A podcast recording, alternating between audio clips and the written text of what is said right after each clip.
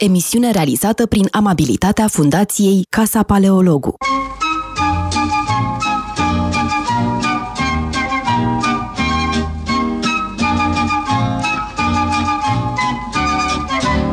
ziua, bine v-am uh, regăsit la emisiunea Metope, ca în fiecare marți uh, la ora 1.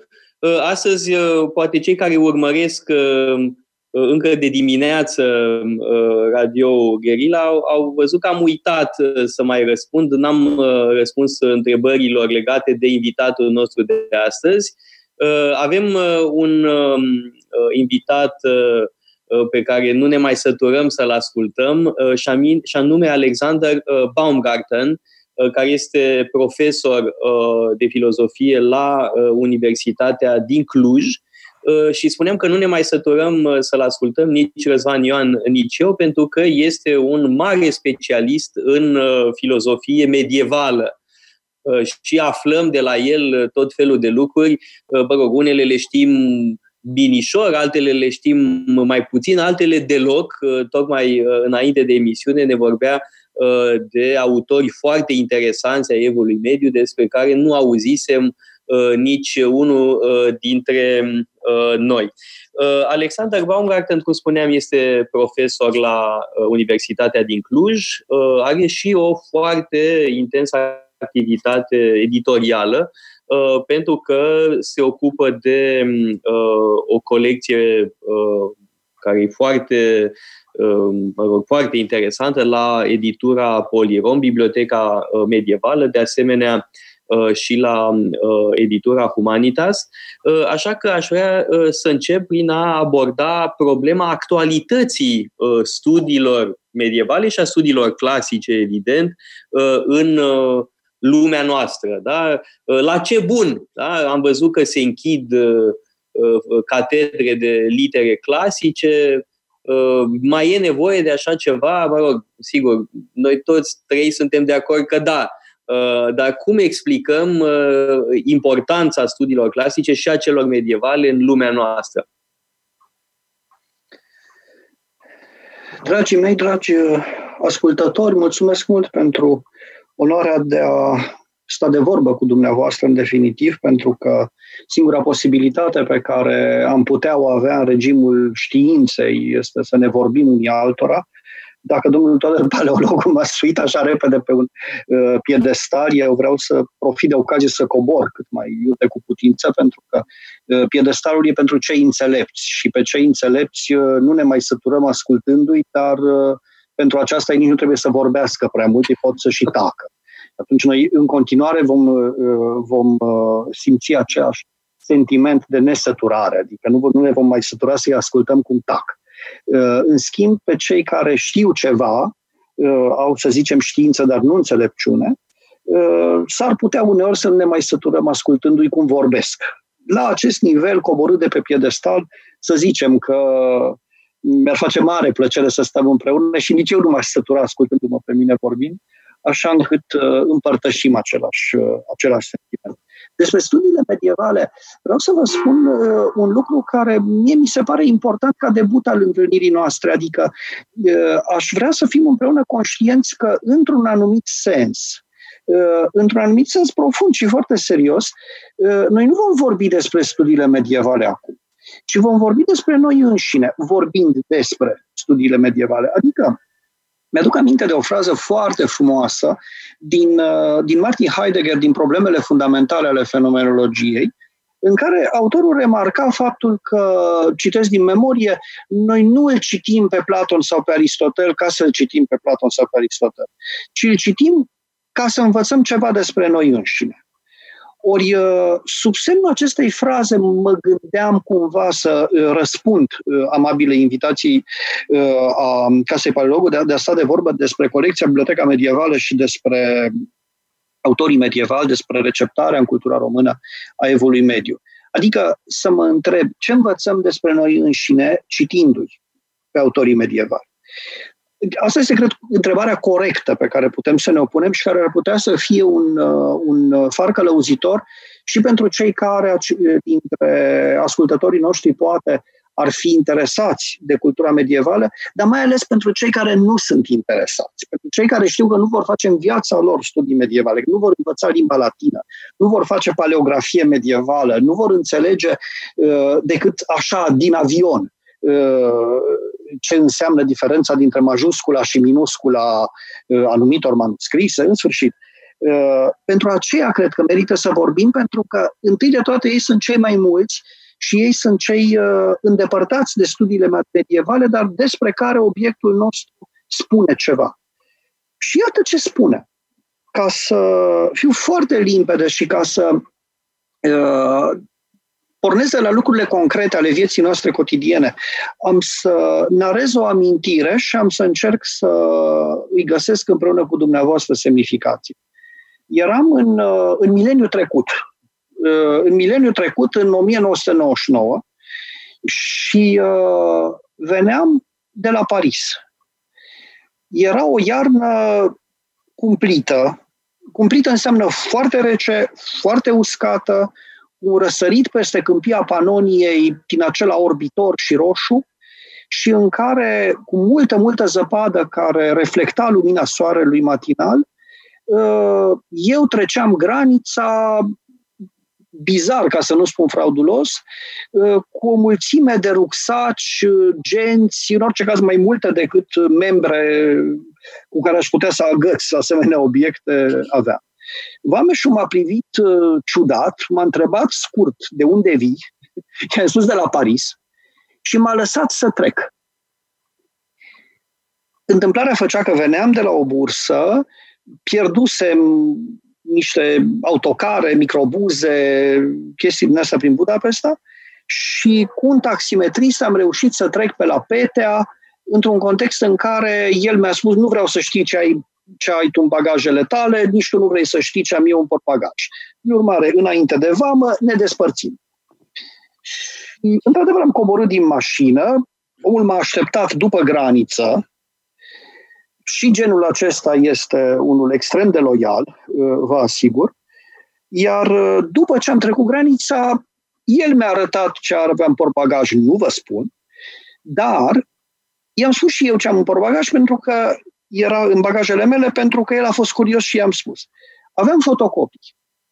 Adică reușisem, cu amabilitatea unuia dintre dragii mei prieteni medieviști, Sylvain Piron de la EHES de la Paris, să fotocopiez tot ce s-a putut de la Ecol Normal în spațiul edițiilor consacrate și citabile din autorii medievali pe care îi căutam, pe care nu îi găseam în uh, bibliotecile noastre și din care căram bagaje de hârtie ca să pot să le leg, să pot să îi citesc, să pot să-i citez și să pot să predau de pe acești autori. Da. Asta de... cum recunoști un universitar într-un aeroport? Pentru că are uh, de, astea, bagajele, în mod evident, cele mai grele. Uh, de-al am o întâmplare amuzantă în aceeași direcție eram deja ambasador uh, la Copenhaga, dar am lăsasem mare parte din uh, bibliotecă la Berlin, unde predasem înainte la Bard College Berlin. Și uh, am uh, predat din nou vara, vara lui 2006, țin minte foarte bine, și am, am luat autobuzul, uh, autocarul din Copenhaga până la Berlin și apoi uh, de la Berlin înapoi Uh, la Copenhaga, pe de o parte pentru că drumul era foarte plăcut, dar și pentru că uh, știam că am multe uh, cărți de luat. Și am umplut niște geamantane, evident, cu cărți și când m-am întors de la Berlin la Copenhaga, era noaptea și ne-au oprit la graniță. Făceau controle, cred că căutau droguri, ceva de genul ăsta văzându-mă cu, identificând o, o valizoaie enormă și îngrozitor de grea, cred că avea peste 30 de kilograme, uh, polițistul a întrebat cine uh, este posesorul acestui geamantan. Eu am apărut, n-am îndrăznit să spun că eram ambasadorul României la Copenhaga, n-am zis nimic. Uh, polițistul s-a uitat în geamantan, după care i-a spus, plecând, i-a spus superiorului, șefului lui, es waren Bücher, erau cărți. Iar superiorul comentează, die Bücher sind die schlimmsten. Uh, cărțile sunt cele mai rele. Da? Deci această remarcă a uh, ofițerului german de la uh, frontieră este formidabilă. Cărțile sunt cele mai rele. Au crezut probabil că ai lingouri de aur. De asta era atât de grea. Da, da, da, da. Mărturisesc că dacă aș fi fost în locul lui și aș fi folosit limba română, l-aș fi parafrazat pe Andrei Pleșu cu jurnalul de la Tescan și aș fi spus, da, sunt și ele stupefiante. da, e excelent. Da. Aici se vede... Acesta ne învață de fapt ceva. Ne învață faptul că am trăit o studenție frustrată. Suntem cam aceeași generație. Ne-am făcut școlile în anii 90-2000. În România nu aveam cărți. În 96, când am ținut primul seminar de filozofie medievală, singura carte din Cluj pe care puteam să o folosesc ca să predau era traducerea mea din Anselm de Canterbury Proslogion, un text fundamental de altfel. Situația asta cu totul altfel acum, dar despre asta vom vorbi. În schimb, starea de fapt a acelor ani era una de penurie, care merita să ne motiveze și pe foarte mulți, pe fiecare în domeniul lui i-a motivat. Să trecem însă de nivelul acesta, care este un nivel individual, care este unul al experienței singulare, și să încercăm să răspundem unei întrebări mai importante, unei întrebări mai profunde și mai înalte, care ține de condiția noastră culturală și care ține cumva de uh, destinul cultural al filozofiei românești, care ne include ca indivizi, care este peste noi și care ar putea să intereseze o comunitate mai largă decât cum am trecut eu granița la petea uh, iarna pe ger cu mâinile însângerate de bagaje. Uh, care este această condiție culturală? Filozofia românească, știm, s-a născut într-un context în care uh, Europa prolifera în iluminism, prolifera mai târziu în romantism și forma o terminologie filozofică tributară acestei epoci. Aceasta înseamnă faptul că limba română și cultura filozofică românească s-a născut odată cu aceste probleme. Sunt problemele pe care a învățat să și le pună. Sunt termenii în care a învățat să gândească.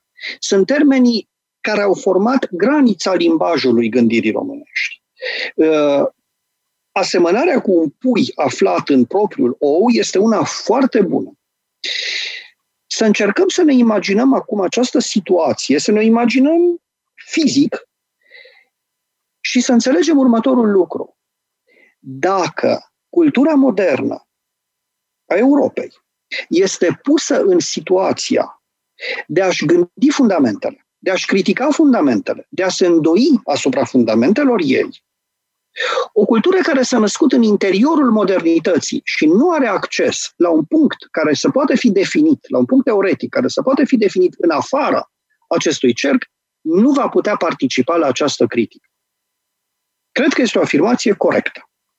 Fiind în interiorul fenomenului, fiind născuți odată cu fenomenul sau după apariția lui, nu avem un instrument de gândire a acestui fenomen prin care să ne-l prefacem în obiect al gândirii și nu avem o perspectivă detașată. Acesta a fost gândul meu care îmi străbătea mintea în anii aceia, dincolo și care trecea dincolo de experiența mea individuală și care mă făcea să mă gândesc la faptul că pentru cultura filozofică românească, pentru comunitatea noastră politică, pentru modul nostru de a gândi, pentru modul nostru de a fi europeni în definitiv, o recuperare a filozofiei medievale, care să fie una științific făcută, să fie corect, savant, erudit și în același timp proliferant făcută, este o maximă necesitate și este întâi de toate un gest politic. Adică atunci când eram în biroul lui Silviu Lupescu la Polirom și lui i-a venit ideea traduceți suma teologică, în capul meu, acesta nu a fost un gest cultural, în primul rând. Nu a fost un gest spiritual. Nu a fost unul pasional sau nu a fost unul de clasicist. Și a fost receptat ca un mesaj cu importanță politică. Adică este ceea ce pot face eu pentru comunitatea mea. Să spun, iată un instrument cu care vă puteți gândi modernitatea cu care vă puteți depăși modernitatea și cu care puteți să înțelegeți originile ca să reînvățați o lecție pe care n-ați apucat să o trăiți. Și eu împreună cu voi. Uh, asta este ceea ce animă și ceea ce a animat nașterea unor proiecte în anii 2003, când s-a născut colecția Biblioteca Medievală, sau în 2009, când a pornit uh, uh, seria traducerii sumei teologice în limba română lui Tomadina Aquino. Ceea ce înseamnă că ne ancorăm, potrivit frazei din Heidegger de care vorbeam mai înainte, într-o dublă ipostază, una particulară și una universală, a conștientizării propriei noastre poziții umane și culturale. Adică ne ancorăm întâi de toate într-o frustrare studențească. Nu aveam cărți, vrem să le facem ne, ne ancorăm în al doilea rând într-o modalitate de a gândi filozofia românească și de a conștientiza necesitatea de a oferi un instrument de a, pentru a-și afirma propria capacitate de a gândi lumea în care se află. Mai există însă și un al treilea nivel. Un nivel care abia în anii ăștia începe, cel puțin în capul meu, să devină tot mai evident și mintea generației care crește cu totul alte, uh, în cu totul alte condiții, având alte frustrări, având alte bucurii și având în orice caz o altă condiție. Acest al treilea nivel este cel al condiției umane din perspectivă europeană. Adică, independent de cultura filozofică românească, independent de condiția noastră individuală, cred că se poate vorbi și de, sau mai ales poate într-un sens, de faptul că avem ca participanți la o comunitate, o sarcină de gândit și care este modernitatea însăși. Ori uh, s-ar putea să fie valabilă și pentru toată comunitatea noastră aceeași afirmație potrivit căreia merită să înțelegem ce s-a întâmplat ca deplasare de idei, ca uh, fractură în istoria intelectuală în evul mediu și mai ales în scolastică, pentru a ne gândi posibilitatea depășirii condiției moderne. Asta este, dacă vreți, cea mai generală teză cu care pot veni în fața voastră.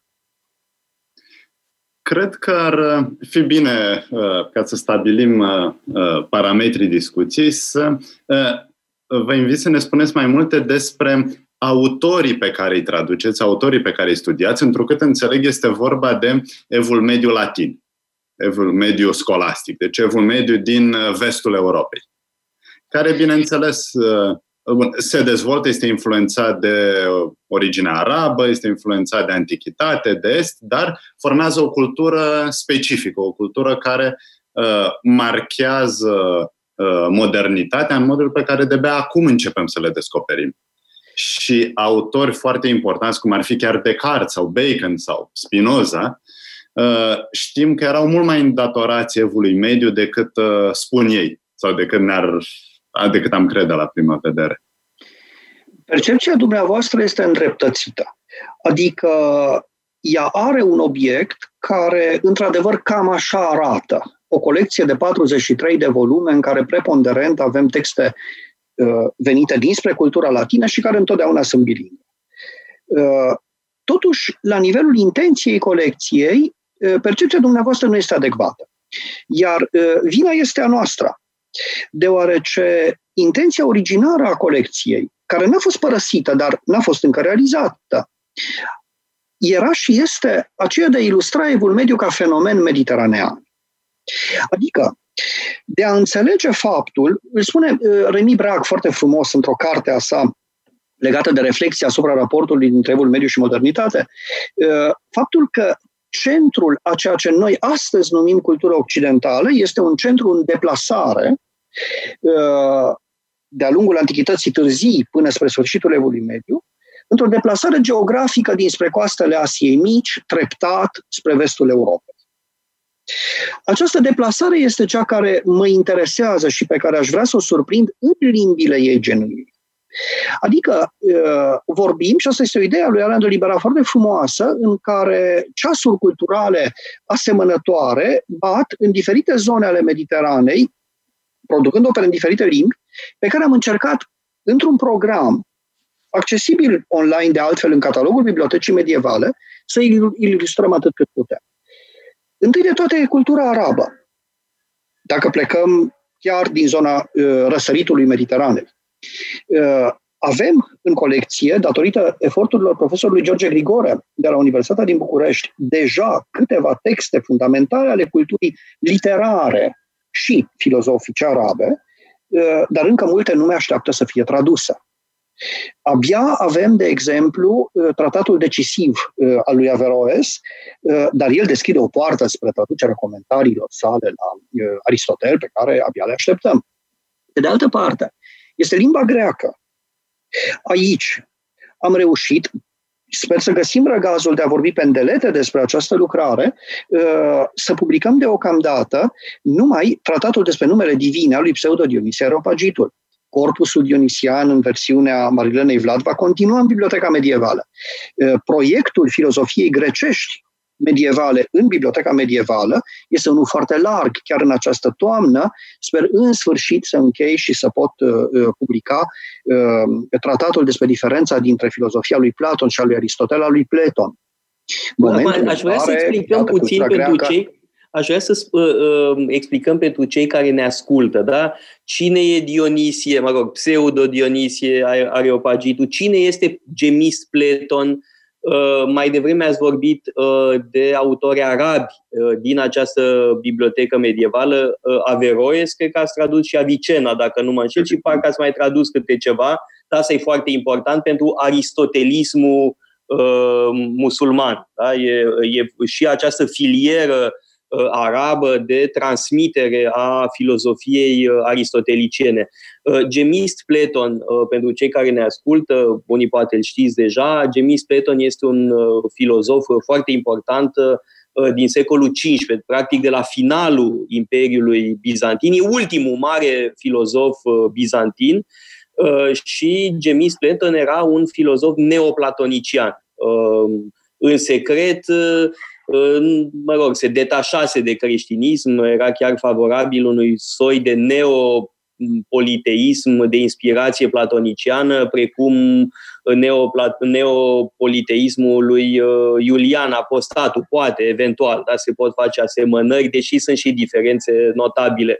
Uh, Gemis Platon, de asemenea, a luat parte la conciliu faimos de la Ferrara și Florența de unificarea celor două biserici în 1438. Iar uh, uh, Dionisie uh, Areopagito a fost foarte bine tradus de către Marilena Vlad. Noi am avut o emisiune cu Marilena Vlad la Radio Guerilla, o, o emisiune pentru noi a fost foarte interesantă, țin minte, uh, Răzvan, și uh, de asemenea foarte utilă este această traducere, uh, pentru că Dionisie este o sursă comună pentru teologia orientală și cea occidentală. Da? Este o sursă foarte importantă.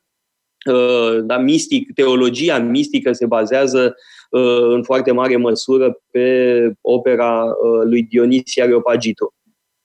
Aici, la Dionisia Areopagito, aș vrea să menționez că este un autor foarte drag mie. Mi-am scris uh, lucrarea de licență despre Areopagit și, bineînțeles, despre felul în care Areopagitul comunică cu tradiția clasică, cu platoniști și cu Aristotel.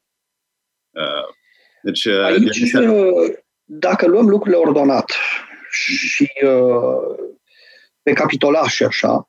Uh, eu uh, aș dori să amuz uh, ascultătorii noștri cu povești despre Dionisie care, și despre identitatea lui care se petrec după moartea acestuia, dar care asigură un succes nemaipomenit operei sale și pătrunderii acesteia în Occidentul Latin. Pentru că avem de a face cu câteva evenimente care îl apropie pe Dionisie și corpusul areopagitic, opera sa, Uh, lăsată să meargă mai departe în tradiție, de aristotelismul însuși în moduri absolut neprevăzute, dar motivante și pentru receptarea lui Aristotel și pentru receptarea lui Dionisie în Occident. Mă gândesc, de exemplu, la faptul că în uh, lumea occidentală știm corpusul dionisian ajunge în epoca carolingiană, are parte deja de două traduceri, și uh, este receptat cu entuziasm deoarece francezii îl suprapun cu întemeietorul presupus al comunității creștine a parizienilor, decapitat de împăratul Decius în secolul I și omonim. Ceea nu, ce face Decius, ca entuziasmul... Da, asta înseamnă că e secolul III dacă e Decius. Dar da, uh, grecii, uh, francezii credeau că este de fapt vorba de uh, un discipol al Sfântului Pavel. Da? Există această, mă rog, sunt multiple greșeli ceea aici. Ce, da? este... Ceea ce sub orice formă îi motivează să-l traducă, să-l recepteze și să creeze, o știm în secolul XII, o întreagă arhitectură potrivit uh, teologiei sale. Însă, în lumea da, arabă, pentru că, nouălea, pentru cei care ne ascultă, uh, două, câteva informații. Uh, necropola regală franceză este abația Saint-Denis. Da, este o superbă biserică într-o zonă acum destul de periculoasă a regiunii pariziene, adică trebuie să te duci cu grijă acolo în timpul zilei, să mergi acompaniat, nu te duci oricum. Uh, e o zonă foarte peric- destul de specială. Ei, um, Sfântul uh, Dionisie, Denis, Saint Denis, are un rol uh, identitar foarte important pentru Franța. Da? Este unul dintre sfinții francezi. Sigur că asta se bazează pe o legendă Uh, iar um, uh, arhitectura gotică, așa cum uh, spunea domnul Baumgarten mai devreme, practic se naște din lectura operei lui Dionisia Areopagitu. Da? În, în special e vorba de problematica luminii, a lumina ca element al arhitecturii. Și am putea spune că, de fapt, arhitectura gotică este o arhitectură dionisiană. Eh, consimt într totul acestora și uh, singura mea modestă și, uh, să zicem, profesorală ambiție este de a-l reintroduce pe Aristotel în, uh, în cercul acesta. Aceasta pentru că, vă spuneam mai înainte, știm cu toții astăzi, opera lui Dionisie este larg inspirată și de problematica și de uh, terminologia unui autor neoplatonician, probabil maestrul lui, și anume Proclus. Dacă reținem acest amănunt, trebuie să adăugăm la el încă unul. Și anume că în secolul al IX-lea, în lumea arabă, își face apariția un tratat anonim care parafrazează elementele de teologia lui Proclus și care se numește Cartea despre cauze. Această carte despre cauze e tradusă în limba latină sub numele lui Aristotel, sub paternitatea lui. Ceea ce înseamnă că cititorii latini au la dispoziție două texte. Corpusul Dionisian, despre care ei habar n-au că vine de la Proclus deocamdată, și cartea despre cauze pe care o cred a lui Aristotel și despre care habar n-au că vine tot de la Proclus. Uimirea primilor comentatori ai cărții despre cauze este foarte mare pentru că ei recunosc acolo concepte familiare lor, adică conceptele lui Dionisie. Care este consecința acestei uimiri, chiar dacă falsă? Că merită să-l traducem și să-l predăm pe Aristotel. Ăsta este un efect de perplexitate pe care l-a trăit secolul XIII, până la descoperirile filologice care au aranjat lucrurile, dar era prea târziu, și care a pus pe un drum filosofia medievală latină. Însă, adică spuneți practic că interesul uh, occidental pentru Aristotel vine dintr-o neînțelegere, de fapt. Nu, Din este stimulat. Nu, nu, nu. Nu, să nu exagerăm. Este stimulat de o neînțelegere, dar Aha. e o neînțelegere savuroasă. Sigur că da. Asemenea malentenduri să se tot producă. Iată. Măcar atâta timp cât au un efect. Uh, dar revenind dincolo de acest aspect la ordinea mediteraneană despre care vorbeam, în care, iată, cultura arabă și cultura greacă au o importanță atât de mare încât nu le va ajunge viața și planurile bibliotecii medievale în a traduce aceste texte și în a le face prezente în cultura română pentru a ilustra tabloul. Uh, Gemistos Platon va fi la toamnă. Uh, el nici măcar în secret, cum spuneați, nu se declara păgân, ci se declara public. Era o atmosferă la Florența în care el putea face lucrul acesta și în care, iată, filozofia greacă medievală colabora cu cea latină, ba chiar reușea, din păgânismul lui Platon, să influențeze teologia latină, creștină. E un fenomen foarte interesant despre care poate vom vorbi odată. Mergând însă mai departe, există cultura ebraică medievală, din care vom avea în sfârșit uh, un volum anul viitor în Biblioteca Medievală într-o formă bilingvă. Uh, e vorba, pe de altă parte, de limbile vernaculare ale evului mediu, din care am reușit deocamdată, din franceza veche, să publicăm câteva texte, între care avem Christine de Pizan, Cartea Cetății Doamnelor, celebrul manifest întemeietor al studiilor de gen, pe care trebuie să le amintim în acest context, în, în literatura medievală. Și, bineînțeles, limba latină. Limba latină este predominantă în colecția Biblioteca Medievală pentru că aici am avut specialiști. Pentru că aceasta este școala pe care în 20 de ani uh, am reușit cât de cât să o formăm. Ea este cea mai numeroasă. Eleniști sunt puțini, iudaizanți sunt puțini, arabizanți abia îi formăm la Cluj. La București există o tradiție savantă, dar uh, începutul e făcut și aici. Ceea ce înseamnă că avem de-a face cu cel puțin, iată, patru limbi fundamentale și câteva vernaculare, în care proiectăm biblioteca medievală, dar din care deocamdată au apărut în limba latină cele mai multe. Poate că la un moment dat echilibrul uh, se va schimba. Dar uh, m-ați întrebat despre autorii pe care i-am ales și cum i-am ales.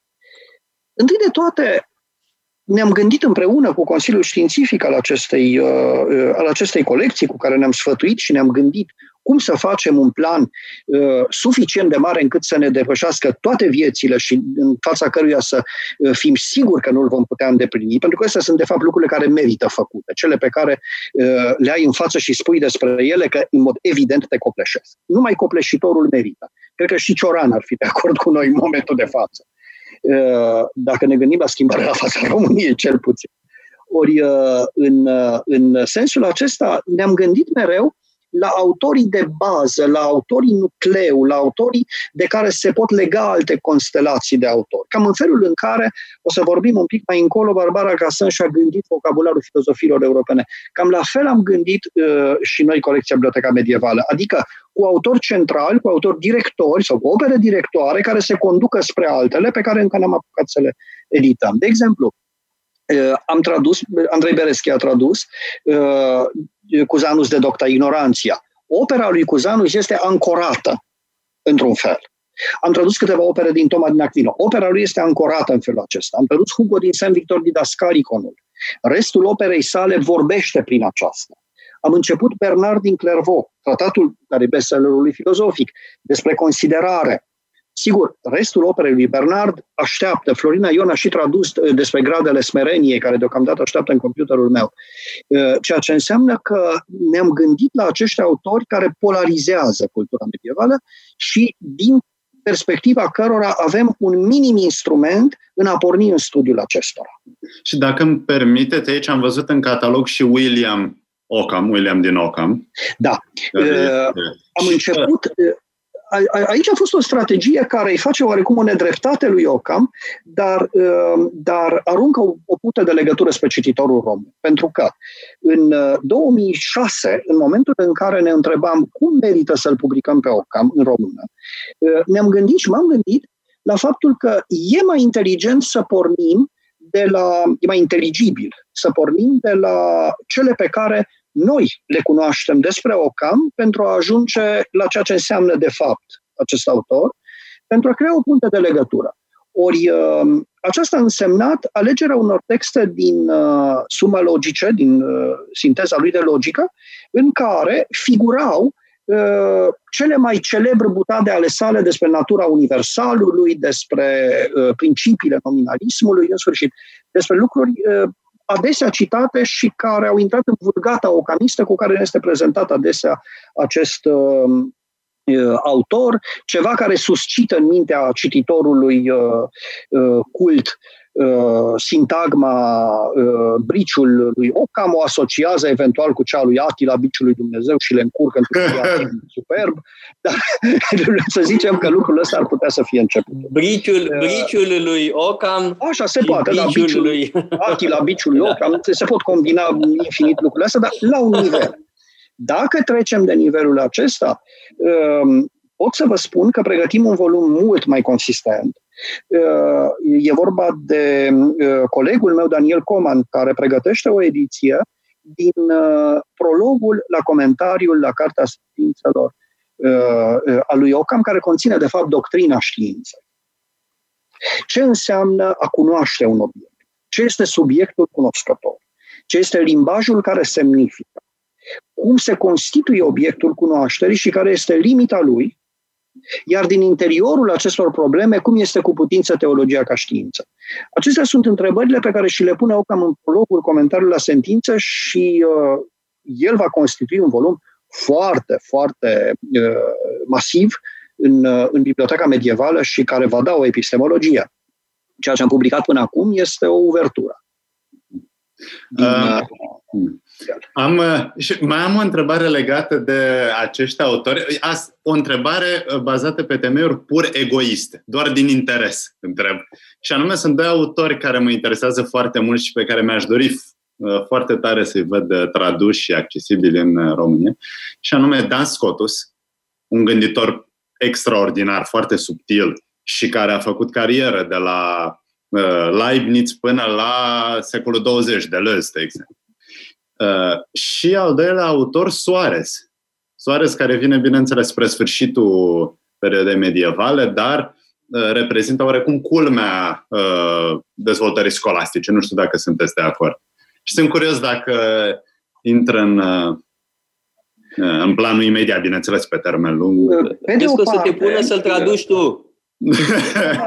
Așa cum, așa cum știți și așa cum o mărturisește catalogul, Uh, singurul tratat uh, închegat într-o formă uh, completă pe care ni-l rezervă corpusul scotist este tratatul despre primul principiu.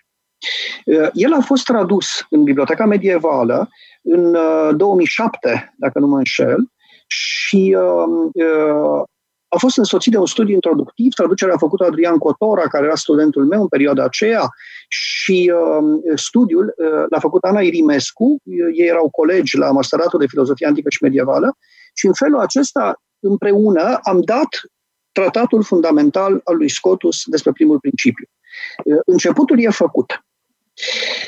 Rămâne opera masivă a lui, uh, care uh, nu încape în uh, nici 50 de volume ale bibliotecii medievale, dar din care uh, selectăm uh, părți consistente și va urma uh, câțiva ani, probabil, o traducere pe care o pregătește mai tânărul meu coleg Florin Kerman din comentariul său la metafizica. Acolo, scotismul își găsește și își formulează principiile aplicate din uh, tratatul său de, pe care îl pomeneam despre primul principiu, legat de posibilitatea însă și a metafizicii, a univocității ființe și așa mai departe. Ori uh, acesta este într-adevăr uh, un pas consecvent pe care trebuie să-l facem după uh, debutul uh, deja existent. În privința lui Soares, în schimb, a existat la un moment dat o inițiativă, uh, îl invitasem pe uh, colegul nostru de la Iași, Florin Câșmăreanu, uh, să facă o traducere, deoarece teza lui de doctorat de la Dijon viza pe Francisco Soares, dar lucrurile nu s-au materializat, cel puțin deocamdată. Însă eu aș feri să vorbesc în acești termeni ai, ai culmilor Uh, filozofiei medievale, pentru că aceste culmi de obicei orientează văile, văioagele, munții mai mici, uh, zona subcarpatică și uh, toate celelalte într-un peisaj intelectual analogic. Ori pe acesta refuz. Pentru că există atâtea moduri de a ordona filozofia medievală și filozofia în general, câți cititori există. Iar uh, atenția cu care, și iubirea în fond, cu care îți poți înconjura cititorul, uh, constă în a nu-i oferi asemenea ordonări. Uh, de aceea eu m-aș abține să vorbesc despre Suarez ca despre o culme, dar aș vorbi despre el ca despre mulți, mulți alți autori în termenii unui transmițător Vă, vă fac o scurtă, scurtă istorie, dacă, dacă vreți, a unui concept, care este savuros, care este simpatic în felul lui și care face deliciul uh, multor medieviști atunci când îi citesc pe exegeții filozofiei moderne, mai ales a de Să ne gândim, de exemplu, la meditația a treia uh, a lui, uh, a lui Descartes și la argumentul existenței divine de acolo, în care Descartes spune un lucru foarte, foarte simplu pe care orice ascultător îl poate înțelege dintr-o dată și anume faptul că în mintea oricărui om există o idee de Dumnezeu, dar ea este uh, într-atât de desăvârșită încât este imposibil ca mie, ca unui om limitat, să-mi fi venit această idee, deci numai Dumnezeu a pus-o, a pus acolo, așadar există.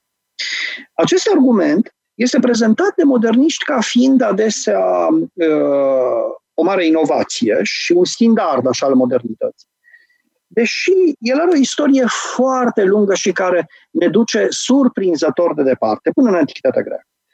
Dar ne duce pe un șir de câte două concepte care de la un autor la altul au fost descrise la fel, dar au fost mereu rebotezate. Unul dintre ei este Suarez.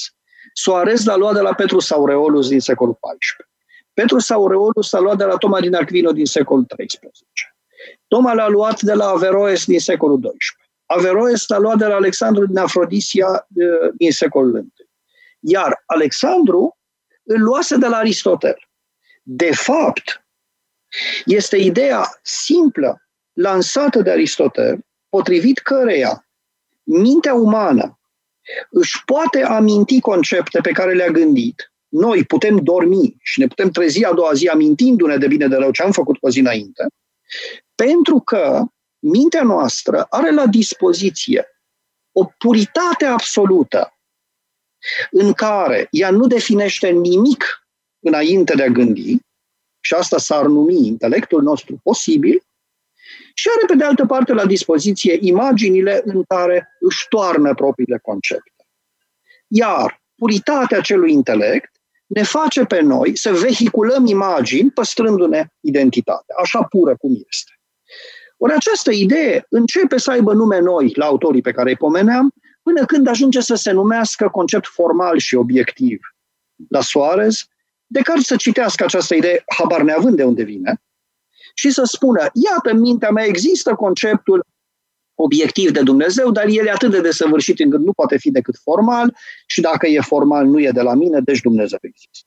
Iată așadar cum modernitatea se redefinește folosind de fapt ingrediente ale unei lumi vechi, cam în același fel poate, îmi place mult comparația asta și cred că este utilă în definitiv și pentru ascultătorii noștri, cam în același fel în care um, uh, populațiile pe care retragerea aureliană le-a lăsat uh, la nordul Dunării au demolat templele, au topit uh, uh, pietrele de calcar și marmură și le-au prefăcut în noi clădiri pe care, pe care noi le-am numit ulterior medievale sau au spoit cel puțin cu ele vechile clădiri. Cam așa s-a întâmplat și în istoria Uh, Toader, ai uh, menționat mai devreme, bineînțeles, o glumă că uh, dacă mai vorbesc de soare sau despre Dan Scotus, uh, uh, s-ar putea să vină ideea să le traduc.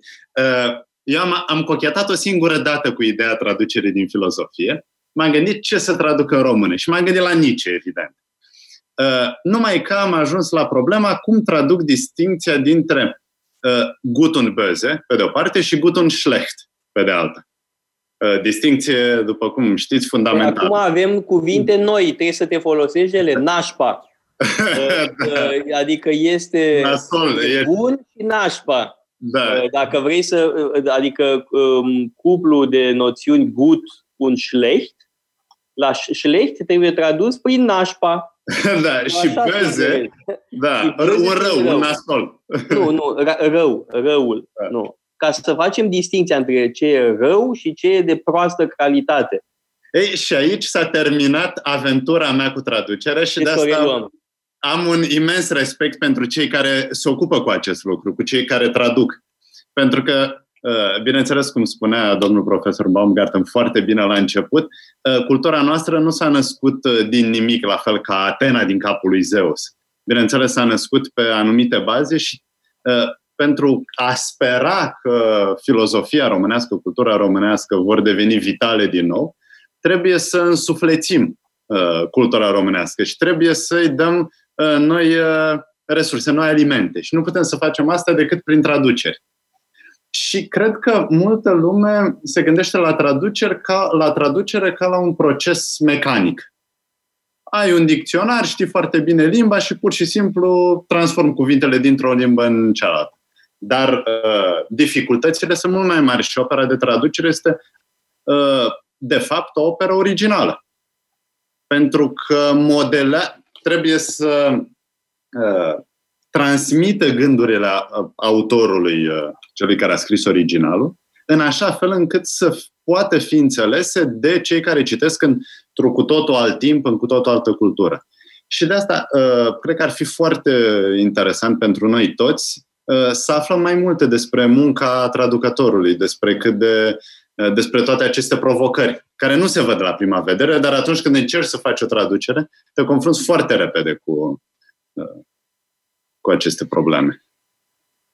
Dragii mei, uh, sunt uh, mai mult decât emoționat că atingeți o asemenea problemă, pentru că experiența traducerii s-a amestecat cu viața mea atât de intens în, uh, în ultimele decenii, încât cumva de rușine și sfială privesc în jos. Să nu credeți că am notițe pe care le-am pregătit pentru acest interviu.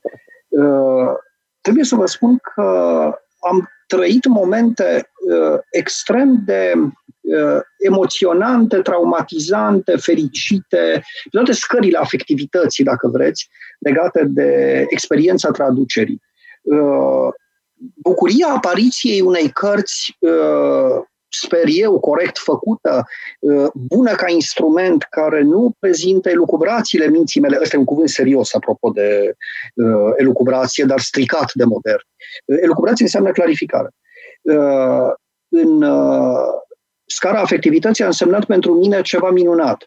Momentul în care un străvechi și de proastă amintire rector al universității uh, te cheamă în biroul lui la șapte dimineața, te pune pe o canapea tare și urlă la tine privindu-te între ochi, ești un nenorocit de traducător, spunându-ți, uh, evident te traumatizează și lucrul ăsta își pune amprenta la fel de puternic în, în psihicul tău, uh, ca și bucuria apariției cărții. Să încercăm să judecăm însă problema, desprinzându-ne de aceste afectivități pe care doream să vi le spun, și uh, să încercăm să vedem ce e de depășit în ele și ce poate fi gândit ca experiența traducerii. Ar trebui să plecăm de la uh, aceeași experiență a ceea ce suntem noi de fapt, puși în ziua de astăzi, puși în experiența noastră cotidiană și culturală pentru a înțelege acest lucru. Și plec de la aceeași definiție în care spuneam, suntem o cultură născută în iluminism și romantism, în care problema creatorului, adică problema autorului care se retrage în propria inspirație, privește la Claire de Lune și are sentimentul unei vizite a divinului care îl pune să scrie sub dicteu automat și fără multă, dacă se poate, nici o bibliografie, este un arhetip cultural care are un anumit primat pentru noi. Adică valorizăm creația originală ca și cum ea ar fi implantat acolo în divin, ca și cum ar fi uh, să uh, undeva sub semnul unei autenticități uh, supraumane. Uh, ca și cum voința de putere ar fi fost inventată în secolul XIX și n-ar fi de fapt o sintagmă foarte canonică și foarte importantă pentru decivitate de ea lui Augustin. Asta este o problemă de care putem să ne legăm un pic mai mult. Uh, în, uh, în sensul acesta, noi învățăm să gândim un fel de calitate secundă, uh, un fel de muncă de zilier, așa. Vechiul meu șef de catedră spunea, sper că nu mă aude, că atunci când traduc sunt ca un cubicuș. Cubicuș este cel care aranjează pietrele cubice pentru știți? Așa, în limba maghiaro, transilvano, germano. Deci lucrez ca un cubicuș, așa. Această prejudecată culturală a primatului creatorului, așadar, ne pune într-o anumită poziție față de traducător și într-o anumită depreciere a lui. De altă parte, ă, această depreciere are și o anumită consecință culturală în raportul pe care noi îl avem cu tradiția, deoarece suntem învățați de mici, prin educația noastră, să ă, apreciem și să provocăm, să recomandăm, să cerem ca fiecare dintre noi să aducă ceva nou. Ce Dumnezeule să aduci nou în fiecare clipă a lumii? Ori ă, aceasta înseamnă faptul că avem un profund dezechilibru în raportul dintre vechi și nou, în raportul dintre transmitere și inovare. Iar dacă exagerăm valoarea inovării, nu înțelegem nici valoarea transmiterii. Echilibrul între acestea două este important. De avem probleme în mentalitatea noastră culturală cu plagiatul. Și asta este o problemă pe care o putem discuta separat.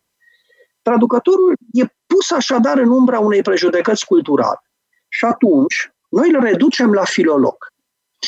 Dovada că nu e bine să-l reducem acolo este faptul că filologul, care cunoaște minunat, după toate regulile sale, limba din care traduce, dacă e vorba de latină, dacă e vorba de greacă, dacă e vorba de o limbă axată și ancorată în istoria ideilor textului pe care îl ilustrează, filologul va fi incapabil să traducă textul omenește și să producă un instrument bun pentru istoricul ideilor.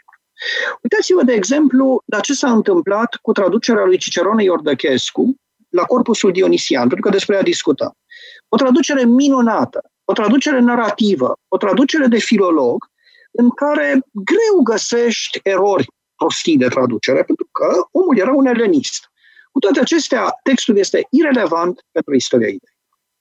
Pentru că nu vezi Proclus, nu înțelegi conceptele teologice, nu înțelegi problemele care sunt ancorate în text la nivelul prepozițiilor pe care le conține. Adică da, eu cred că mai e o problemă, eu cred că mai e o problemă specifică limbii române, pentru că româna nu are precum franceza sau engleza sau germana sau chiar italiana o tradiție filozofică în spate. Uh, nu ai, uh, adică precizia uh, nu este aceeași. Ajungem acolo. Ajungem acolo. Problema asta se deduce abia din ceea ce spun. Pentru că dacă filologul nu poate să-și facă exercițiul decât dacă își depășește profesia și își însușește istoria ideilor, atunci el ajunge ca un turist care străbate un munte și a ajuns pe o creastă, să vadă valea care urmează. Și valea pe care urmează este ceea ce intuiția dumneavoastră a preconizat deja. Adică reflexia asupra culturii în care traduce.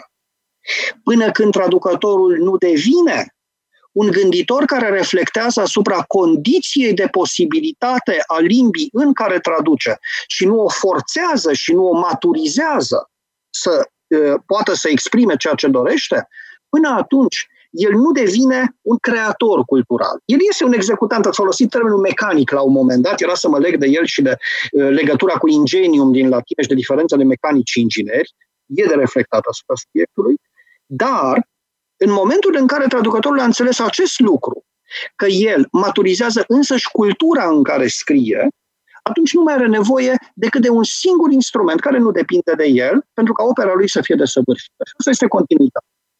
Am un exemplu în cap.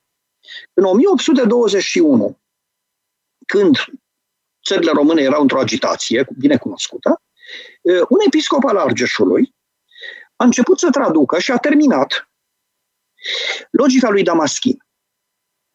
Această operă a fost publicată abia în mileniul nostru, undeva la Craiova, Litula Aios. Textul este splendid. E o operă de filolog minunat. E o operă de om care gândește asupra culturii în care traduce, care formează limba. Este însă un text inutilizabil pentru că a lipsit ceea ce spuneam mai înainte, și anume continuitatea. Nimeni n-a predat de pe textul acela. Deci n-a format o limbă și o terminologie logică pe care episcopul o propunea. Ceea ce înseamnă că el putea în momentul acela să formeze o limbă aptă să recupereze o experiență culturală pe care nu o avusese. Dar pentru aceasta trebuie să te ajute și instituții. Da, n-a, n-a, n-a avut cu cine. Ei, da, n-ai cu cine, da, era, era o, o, o veche butadă pe tema asta și care se repetă ori de câte ori ne, ne lamentăm de condiția culturii noastre. Cum putem depăși acest impediment, să zicem? Cred că există o rețetă. Există o rețetă pe care, în definitiv, cultura benedictină ne transmite și ne transmite, pe de o parte, vorbind în binecunoscuta ei formulă din uh, regula uh, lui Benedict, uh, roagă-te și lucrează. Uh, în formula ei există o anumită continuitate, o anumită porționare a muncii, uh, o anumită uh, încăpățânare în a fi constant și a vorbi, oricât de mult ai simțit că o faci în deșert, pentru că în cele din urmă ceva se adună pe fundul paharului în care există mișcarea centrifugă a dezordinii externe. Dar mai e ceva. Mai e ceva care mie îmi dă încredere în faptul că între traducător și creator poate să existe uh, o foarte bună continuitate a transmisiei. Uh, e vorba de însuși modul în care ar merita să înțelegem ce înseamnă tradiția.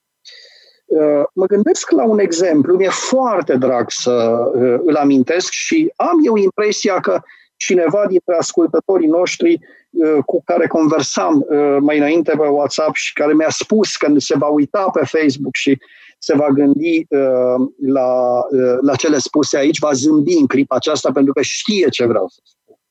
Uh, mă gândesc la faptul că am publicat în Biblioteca Medievală uh, împreună cu uh, uh, o distinsă traducătoare și doctorandă uh, a mea, Cristina Horotan, uh, dialogurile lui Grigore. Aici e vorba de un exemplu, de o anecdotă pe care vreau să o povestesc, pe care vreau să vă comentez și dacă o să-mi permiteți să fac lucrul acesta, cred că o să avem ce discuta despre ce înseamnă tradiția.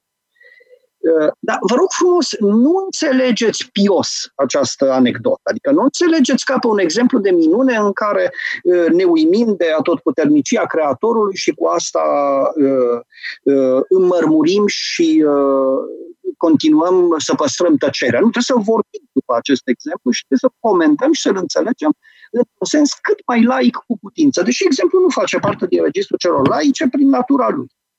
E vorba de faptul că Grigore, cel care încearcă să întemeze și să legitimeze monahismul italian, după părerea mea, în ochii grecilor, debutează dialogurile sale cu câteva capitole în care e vorba, pe de o parte, de un abate care nu are niciun maestru înaintea lui, care e începător, și, pe de altă parte, un abate care îl are pe acesta, ca maestru și este continuatorul lui.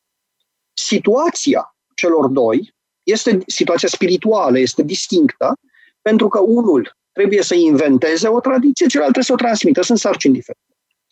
Iar anecdota spune următorul lucru, că al doilea, cel care era uh, onorat de faptul că are ce să transmită, se plimba pe un drum de la o mănăstire la alta și întâlnește o femeie cu copilul mort în brațe. Femeia îi se aruncă la picioare, spune că a auzit de sfințenia lui și că deduce din tot ce a auzit că, în mod evident, acest abate trebuie să aibă și competența necesară pentru a-i învia fiul. Așadar, abate dragă, fă Iar abatele își declină competența, spune că n-a făcut niciodată, nu știe cum se face, nu are încredere în el și că, mai mult ca sigur, nu va reuși. Deci nu are rost să încerce. Rugămințile continuă, în sfârșit se ajunge la o înțelegere. Abatele își dă seama că ar avea o soluție la îndemână, amintindu-și că la piept poartă în amintirea maestrului său sandaua lui.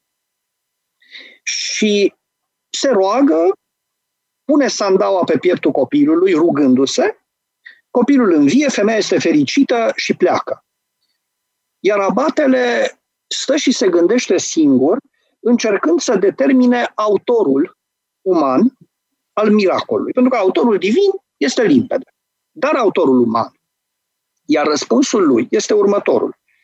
Nu știu exact cine a făcut dintre noi miracolul, pentru că abatele meu, cel căruia îi transmit tradiția, n-a dovedit niciodată că ar putea să facă o asemenea minune. Deci mi-e greu să spun că el a făcut-o, fiindcă n-am precedentul.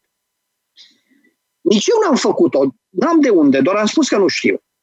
Iar răspunsul este, a făcut-o transmisia însăși dintre noi. Adică faptul că îi port sandaua. Vă aduceți aminte ce a pus Gabriel Liceanu pe coperta 4 a uneia dintre edițiile de la jurnalul de la Pătiniș.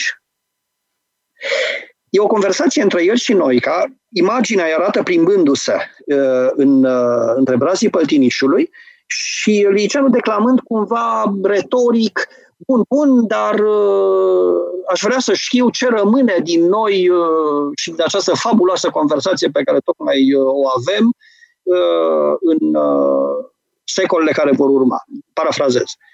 Răspunsul lui Noica este foarte bun și este exact în spiritul anecdotei lui Grigore. Spune, cel mai probabil nimic din tine și din mine. Dar ceea ce rămâne este relația. Ori ă, asta este răspunsul pe care pot să-l dau în definitiv după vorbă lungă sărăcia omului, dar vedeți că și sărăcia așa are valorile ei spirituale. Ă, la întrebarea ce e cu traducătorul. E cel care face echilibru. El e sandaua din expresia, din, din anecdota de mai înainte. Adică nu e nici cel care primește și face miracolul propriu-zis acolo de față cu femeia, nu e nici cel care ocazionează prin faptul că a transmis ceva, și e sandaua însă și a transmisiei. El e traducător. Acum, sigur că dacă v-aș fi spus scurt la, între, la întrebarea dumneavoastră ce este cu traducătorul, spunându-vă o sanda, aș fi produs o perplexitate mai de înțelept, așa, ceea ce e bine să uh, Da, uh, bă, grecii știau foarte bine ce fac atunci când spuneau că mama muzelor este mnemoțiune, este memoria. Ei, iată. Da. Uh, dar ați ridicat o problemă fundamentală și anume ce înseamnă să fii original. Ce este original? Noi suntem captivi oarecum unei imagini romantice unei imagini a geniului care creează din inspirație pură, poate în relația cu transcendentul, poate fără. Numai că uh, orice creație, de fapt, înseamnă multă muncă. Uh, Toader știe foarte bine că acum uh, țin un curs care îmi place foarte mult despre șah, despre gândirea strategică în șah. Și, uh, bun, mai puțin despre șah, mai mult despre gândirea strategică, dar oricine are de-a face cu acest fenomen al șahului știe că nu poți să devii foarte bun, cu adevărat, până când n-ai studiat sute sau mii de partide ale înaintașilor. Până când n-ai văzut cum jucau cei mai buni jucători din istorie. Și până când nu ești capabil să transferi această cunoaștere, această înțelegere uh, a motivelor, a dinamicilor în partidele tale, întrucât nicio partidă nu seamănă cu alta. Sunt mult prea multe posibilități. Cu alte cuvinte, trebuie să înțelegi această, acest dinamism al uh, imitației. Dar imitației care nu este pasivă niciodată, ci este creatoare. Asta înseamnă să fii creator, asta înseamnă da, să fii Mai e ceva, uh, nici, e vorba de o adevărată su, uh, superstiție a originalității. Da? E, o, uh, e o iluzie, dar care alimentează ignoranța. Da? Uh, ideea că poți uh, doar din capul tău sau doar din, uh, da, în mod spontan să creezi ceva sau... Și e o prejudecată, mă rog, o adevărată superstiție foarte păguboasă. Acum, legat de Grigore cel Mare, un, una dintre marile figuri ale Bisericii Catolice, nu? unul dintre cei câțiva papi puțini, parcă că sunt trei, dacă nu mă știu. Și al tuturor, e al culturii noastre. Care a fost supranumit cel mare. Dar e o, um, e o carte care îmi place foarte mult, dar e mai degrabă în registru de literatură fantastică, și anume Viețile Sfinților ale lui, um, de Jacques de Voragine, uh, Iacobo de Voragine, da? Uh, care uh, are niște povești nemaipomenite, iar uh, în biografia, mă rog, hagiografia consacrată papei Grigore, secolul 6, da, cu Papa Grigore, secolul 6, 7, da, și mă, cum spuneam, e o, e o figură enormă a papalității mă rog, în perioada asta. Dar anecdota care îmi place este că uh, el e mă rog, ales papă și uh, uh, puțin după alegerea lui are loc o teribilă epidemie. Uh, dacă nu mă înșel, e chiar epidemia care a, mă rog, e marea epidemie de ciumă care a uh, bântuit în secolul uh, 6. Iar anecdota pe care o spune Jacques de Voragil este că Uh, uh, Papa Grigore ținea o predică și în timp ce vorbea, au murit 80 de oameni. Picau ca muștele în timpul uh, predicii lui și el, imperturbabil, și-a dus mai departe uh, predica pentru a-i învia după aia la loc. Da? E, uh, mă rog, asta uh, folosești, mă refer mereu la uh, anecdota asta, mă rog, minunea asta da? din viața uh, papei Grigore cel Mare, uh, când mi-e teamă să nu adoarmă sau să nu sucombe cursanții. Da? Și îmi zic, uite, Grigore cel Mare a vorbit uh, în continuare, deși picau oamenii ca muștele în jurul lui, mureau de uh, ciumă. Da? Uh, tema, tema aceasta a continuității care distrage atenția uh, este pentru ascultătorii și cititorii lumii de astăzi o temă asociată spontan prin lecturile noastre, cel mai adesea cu filozofia lui Martin Heidegger. Uh, în realitate e o temă foarte veche. E o temă care străbate gândirea benedictină și care problematizează continuitatea ca dată al condiției umane, în interiorul căreia este recomandată atenția ca facultate care lucrează împotriva continuității. Așa și începe Gerard din Cenat, despre care mi-ați promis că o să vorbim. Păi haideți să știm vorbim despre eu v-am, eu v-am propus și voi mi-ați promis. Dar uh, înainte de aceasta, haideți să revenim o clipă la tema aceasta originalității pentru că ea este cea care explică, de fapt, bunul raport între continuitatea plictisitoare și uh, atenția care trezește. Uh, vine în minte un vers al lui, uh, al lui Baudelaire care vorbește brusc într-un poem despre condiția modernă, spunând în frumoasă traducere românească uh, următorul lucru. Uh, și un singur gând ne arde să dăm de ceva nou. Este o emblemă, dacă vreți, a lumii romantice, a lumii moderne, într-un sens foarte, foarte evident și pregnant. Dincolo de aceasta însă, cum își puneau problema noutății, a, a progresului, a înaintării, a, a schimbării uh, cei vechi? Ei nu erau străini de această problemă.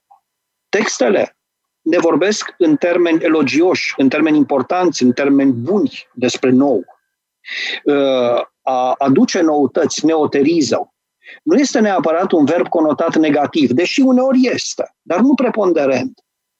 Și, uh, din potrivă, există un anumit regim ontologic, un regim substanțial al noutății, care încadrează noutatea într-o uh, lume în care creatorul absolut nu este omul.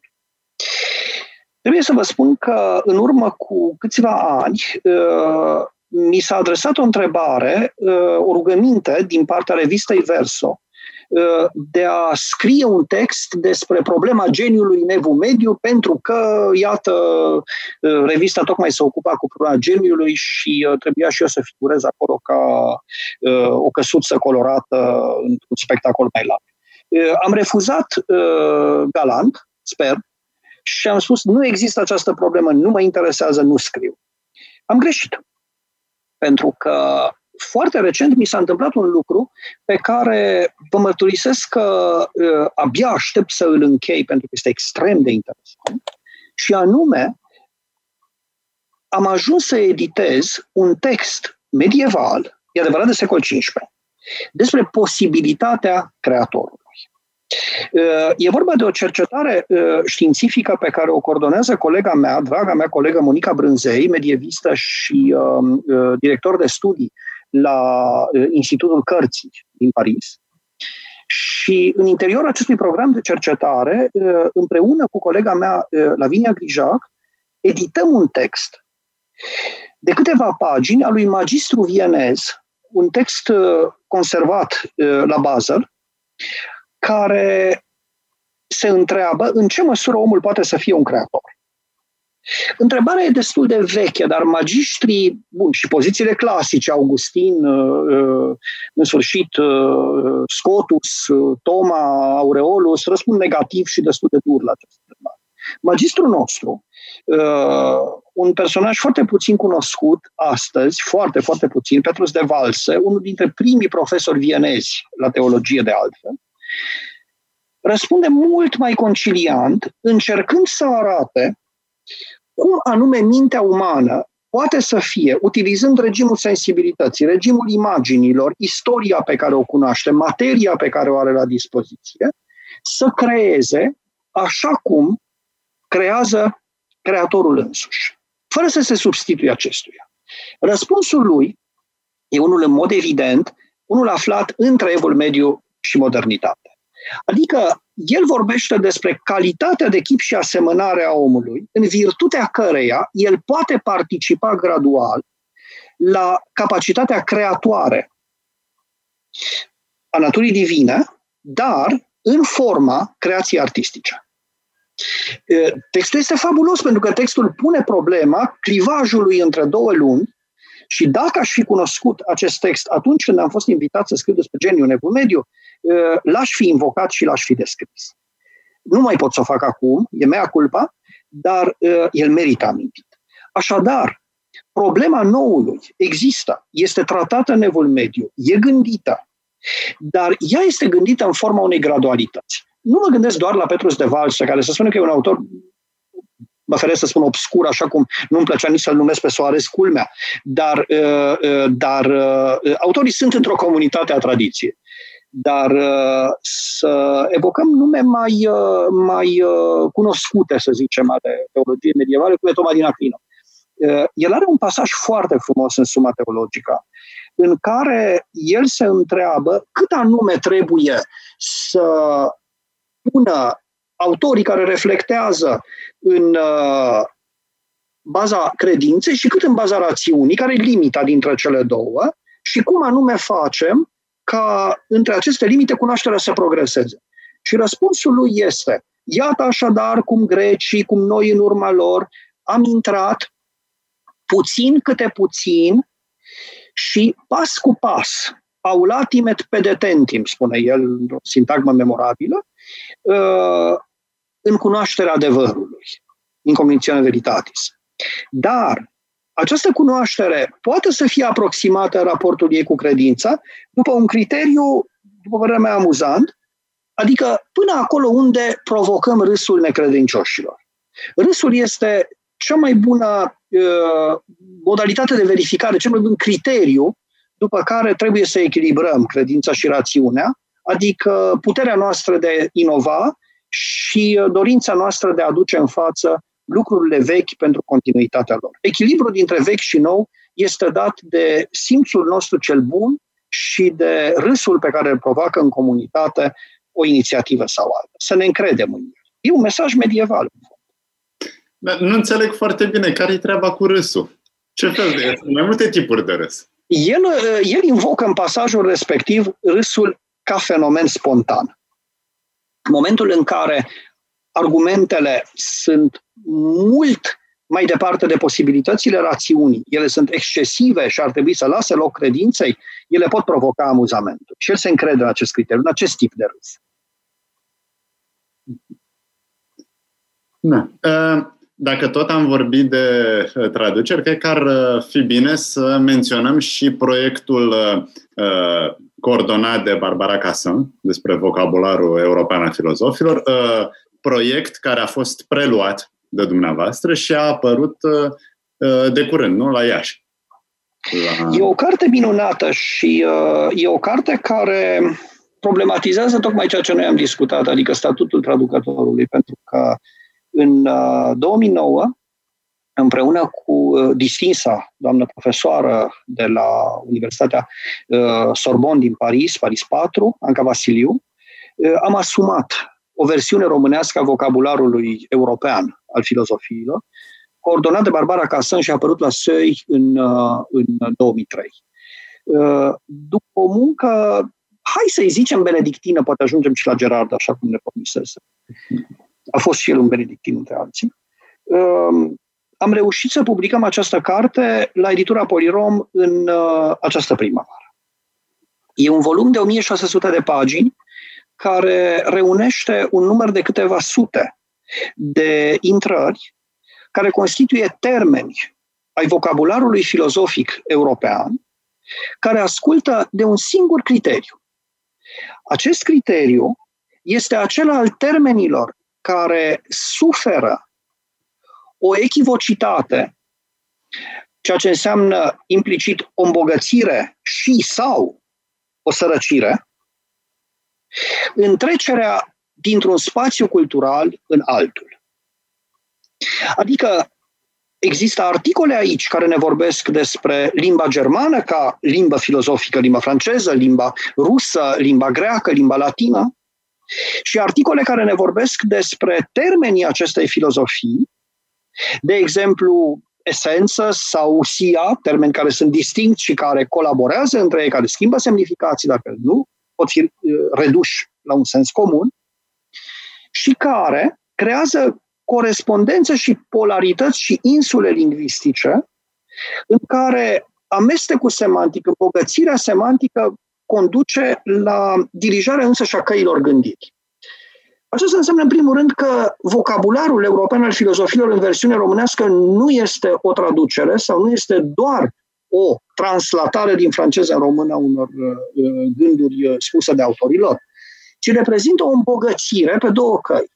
Pe de o parte, prin folosirea tuturor pasajelor in extenso din filosofia clasică, care sunt citate în vocabular, în versiunile deja existente în limba română sau traduse din limbile originale acolo unde era cazul, și pe de altă parte, cu îmbogățirea a câteva zeci, aproape 87 dacă nu mă cer, uh, de articole care sunt specifice culturii filozofice românești și care sunt scrise și redactate pentru prima oară în această versiune a vocabularului, urmând ca, într-un moment în care piața de carte e mai generoasă și finanțările uh, responsabile vor merge și în această direcție, să sperăm că foarte curând, să apară o nouă versiune a vocabularului acesta în Franța, care reia toate experiențele, hai să le zicem așa, vernaculare, dar fără să gândim uh, nimic uh, uh, calitativ sub acest aspect, niciun fel de ierarhie,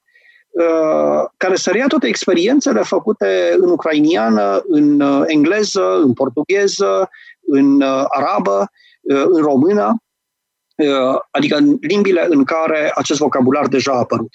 Ceea ce înseamnă de fapt, reunirea unei comunități a filozofilor care gândesc asupra transferului lingvistic și care pun problema raportului dintre traducător și creator uh, în termeni foarte diferiți decât cei cu care ne-am obișnuit în cultura română.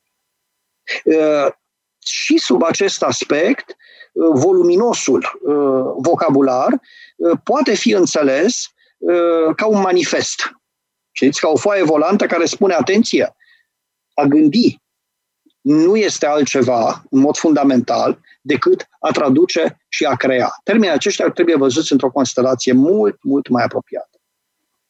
Da, există un, un manifest. Există un spirit care bântuie Europa cel al traducerilor filozofice și al reinterpretării filozofice. În, în, în măsura în care ele se concretizează, să spunem, în ceva mai bun decât uh, vechiul manifest, consimt acestor lucruri, uh, rămânând așa cu o ușoară, uh, cu o ușoară nostalgie față de bibliotecile uh, comuniste ale edițiilor anilor 50-60, între care uneori se strecurau lucruri minunate despre tradiție. Nu știți ce vreau să spun și de aceea văd chipul dumneavoastră îngrijorat. Dar mă gândesc la cele 100 de partide ale lui Alehin. Știți? Îl am, îl am în bibliotecă moștenită la bunicul meu, iar când mi-ați vorbit de partidele de șah, imediat m-am gândit la această minunată carte, cele 100 de partide ale lui Alehin. Da, e și aici o tradiție foarte importantă. Da. Și ați menționat, deja l-ați menționat pe acest Gerard, Gerard de Cenad. Și știu că pregătind emisiunea, amândoi am fost surprinși, și Toader și eu, să aflăm despre acest autor. Gerard de Cenad, despre care ne-ați vorbit foarte frumos. Cine e și ce vrea? Acest... Gerard pentru mine este o sinceră, sinceră pasiune.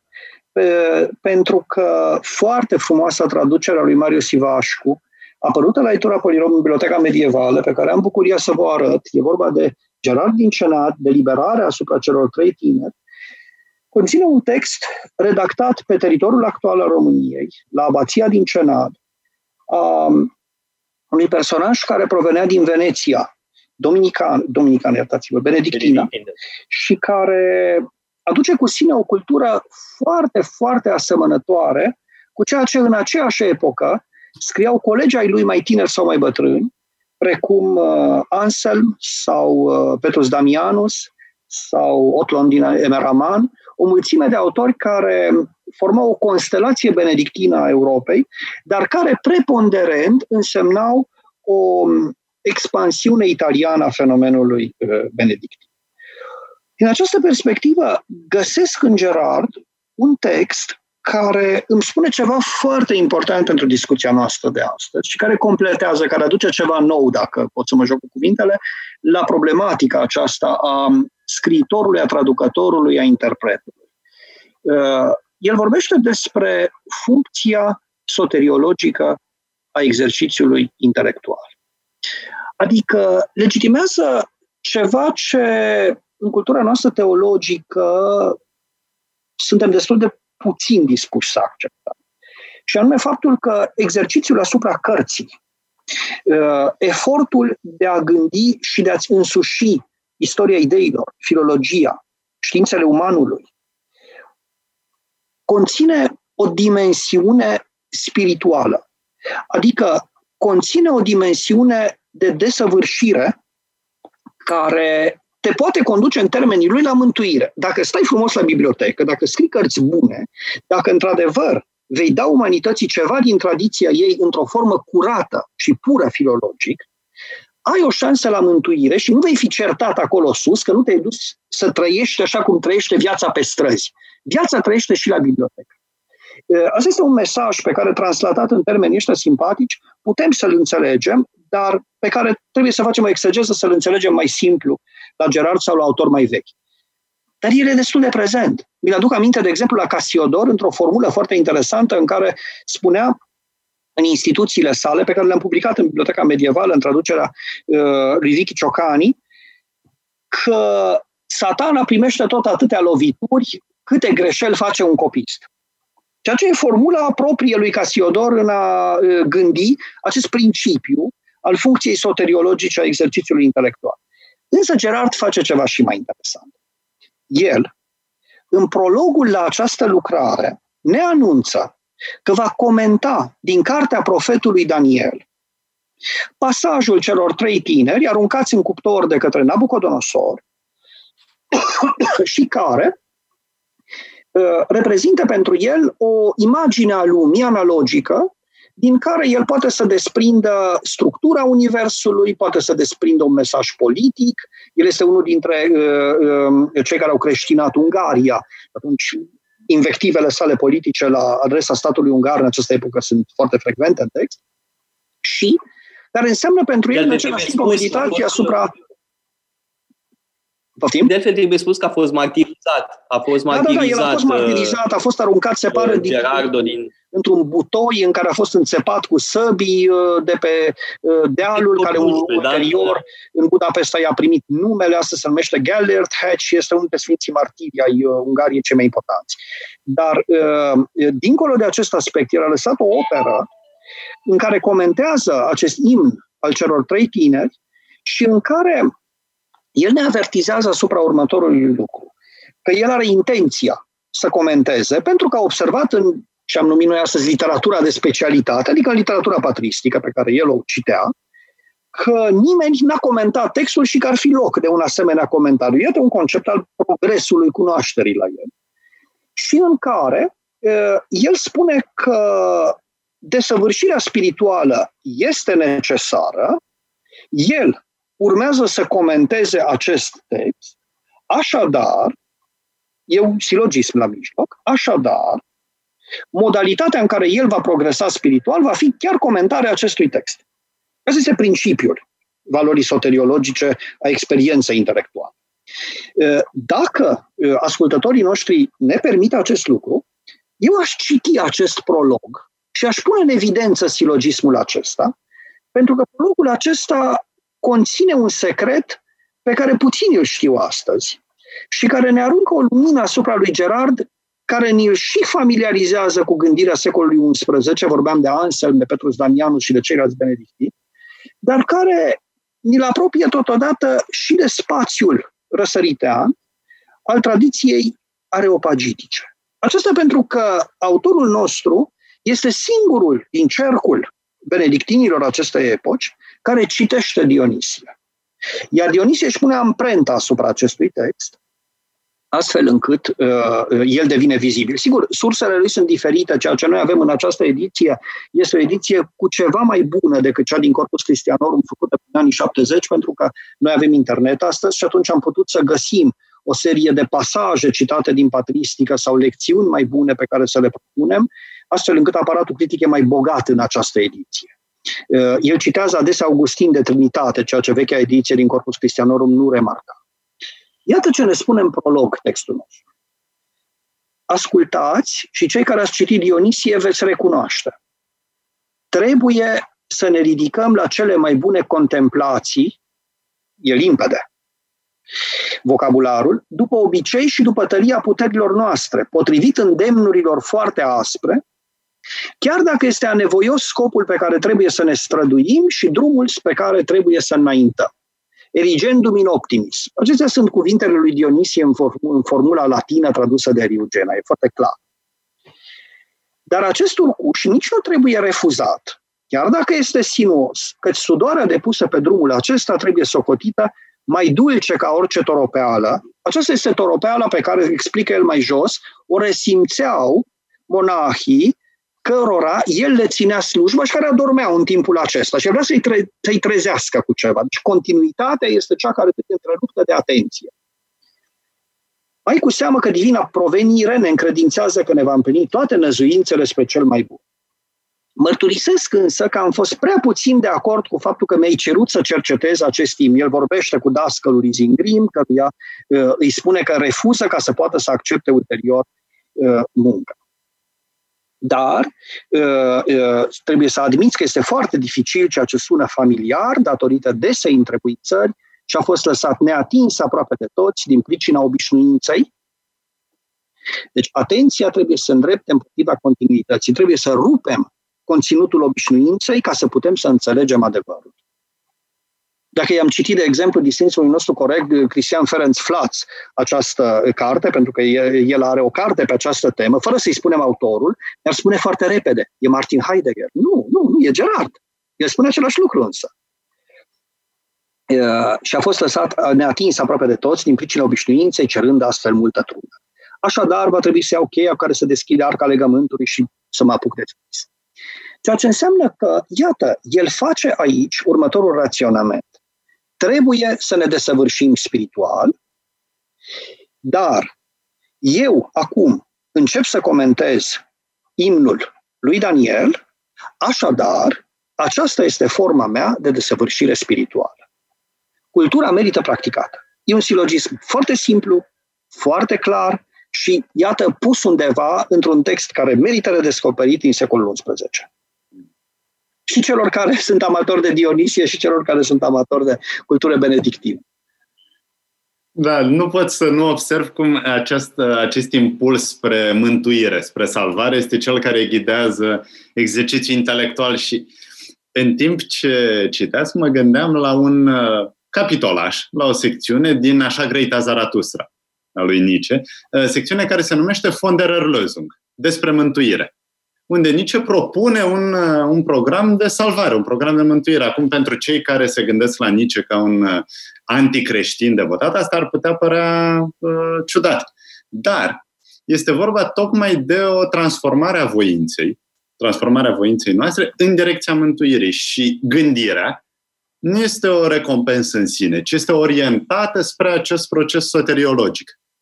Bineînțeles, uh, Nietzsche nu gândește în uh, termeni religioși, în termeni dogmatici, să spunem. N-ar fi, uh, nu era un benedictin, nu gândea în termeni catolici, dar preia, cred, aceeași, uh, aceeași problemă a gândirii pe care trebuie să o trateze în termeni seculari.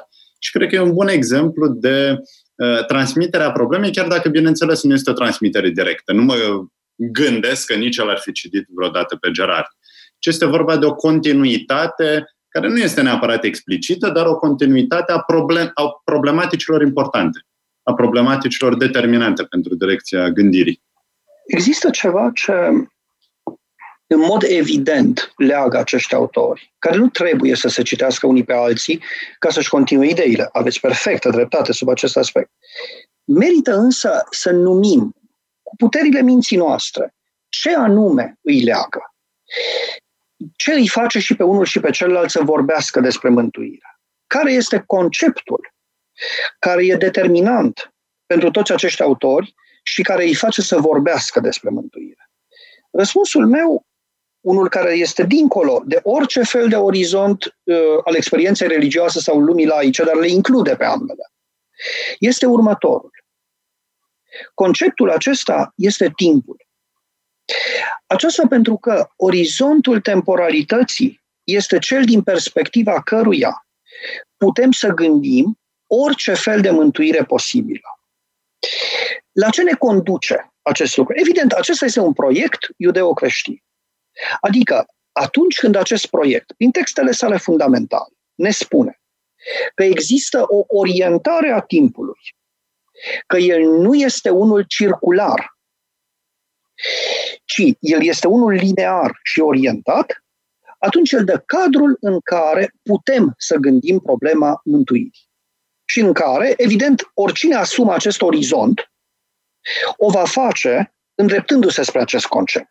Fie că o va face la modul naiv, așa cum un uh, regretat coleg al nostru de care ne amuzam uh, copios pe vremuri, uh, a făcut-o scriind pe coperta 4, vedeți că îmi tot amintesc coperta 4 cu diferite cărți, uh, scrisese, această carte uh, a fost scrisă de-a lungul timpului. Păi cum să o scrie nu altfel decât tot de-a lungul timpului. Asta era o butadă celebră de pe când eram studenți. Dar, uh, dincolo de aceasta, ce ne face să gândim mântuirea în orizontul timpului? Faptul că trăim în comunități a căror origine se află la începutul unui timp care ne este ascuns și a cărui uh, origine căutăm instinctual să o dezvăluim.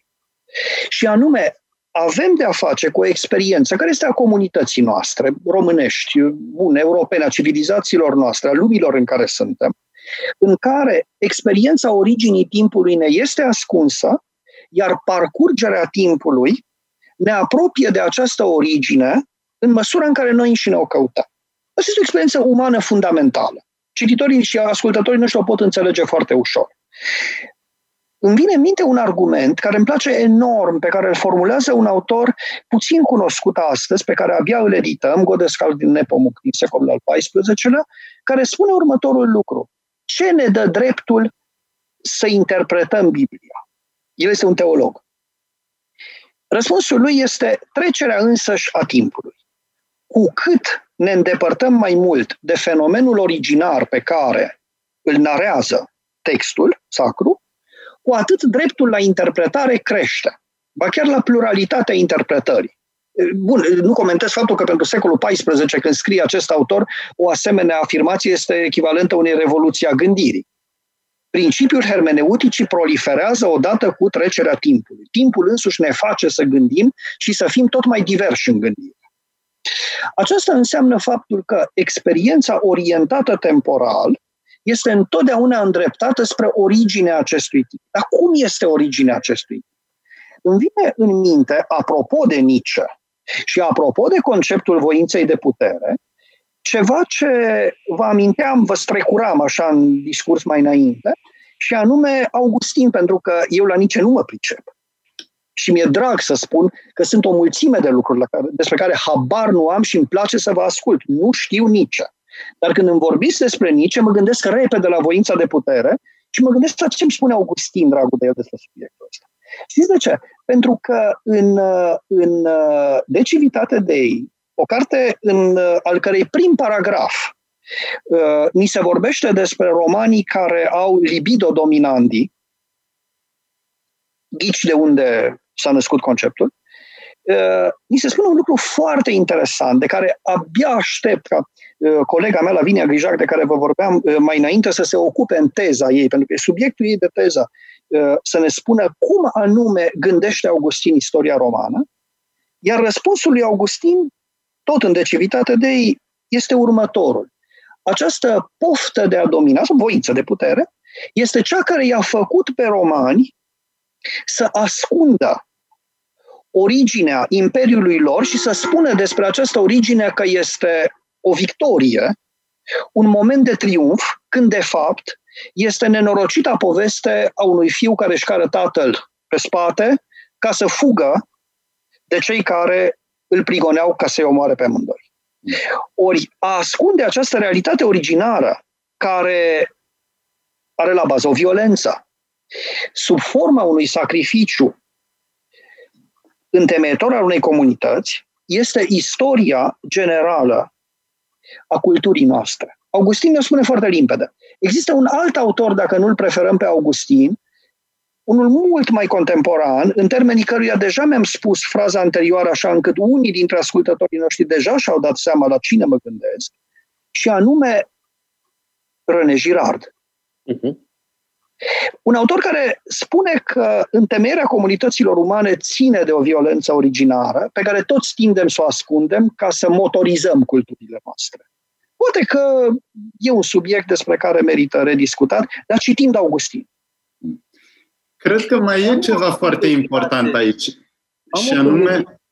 Am o curiozitate. Oare se poate reconstitui cumva o legătură a lui Nice cu Augustin? Că probabil citise Augustin sau citise câte ceva din Augustin.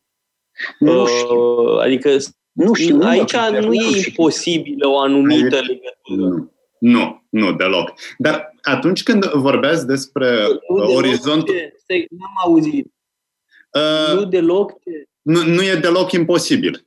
Este, este foarte probabil. N-am căutat dacă cunoștea aceste pasaje din Augustin, dar este, bineînțeles, foarte rezonabil. Dar altceva mi se pare foarte interesant și anume când vorbim despre orizontul temporalității. Când vorbim despre acest episod violent, de fapt despre violența fundamentală pe care construim societatea, cred că mai e ceva ce leagă, iată, nu mai sunt doi autori, sunt trei sau sunt mai mulți, și anume uh, intuiția uh, inadaptării noastre la lume. Lumea este fie insuficientă pentru noi, fie uh, nu este uh, nu corespunde aspirațiilor noastre sau sinele nostru nu, este, nu se poate Uh, nu poate funcționa în lume, nu se poate adapta. Ceea ce ne duce cu gândul la uh, problema dispoziției afective față de lume și poate la frică. Pentru că dacă violența este la baza societăților noastre, la baza Romei, dar nu numai la baza Romei, atunci frica este fundamentală. Și frica nu doar față de ce ne s-ar putea întâmpla față de ceilalți oameni, ci frica față de timp, față de curgerea timpului. Pentru că noi am vrea să negăm trecerea timpului, să fim eterni. De asta spun că suntem insuficient uh, adaptați lumii noastre. Nu putem să privim onest, să privim sincer această grozăvie a faptului că totul curge, totul trece și totul se va termina. Bineînțeles, este o, o lectură foarte modernă, recunoașteți uh, când vă, da, da, da, categoric. Când vă ascult, îmi vine în minte ceva citit și pe care îl notasem eu așa cu culori frumoase în carnețelele mele de pe vremuri pe care of le-am aruncat. Uh, o, o propoziție a lui Hobbes uh, care spunea în versiunea franceză pe care o citeam atunci, la seule passion de ma vie a été la peur. Ori, uh, ori asta ne arată faptul că frica este o formulă de uh, impulsionare, de motorizare a culturii dar uh, dați-mi voie să, să, să ne ierte ascultătorii noștri, să ne facă concesia asta și să nu se supere pe mine foarte tare că atunci când sunt incapabil să răspund pe un teren, schimb repede terenul ca să, uh, ca să găsesc răspunsul favorabil. Uh, haideți să lăsăm o clipă tradiția iudeo-creștină, să lăsăm o clipă problema afectivității, să lăsăm o clipă nu și problema timpului și să încercăm să ne gândim la un cadru foarte formal și uh, convenabil pentru mine pentru că răspunde simplu fără să implice prea multe uh, uh, conotații umane uh, la această problemă a incapacității noastre de a avea acces la origine și la ceea ce ne provoacă această conștientizare a incapacității, un pasaj simplu, frumos, clar și coloresc din fizica lui Aristotel.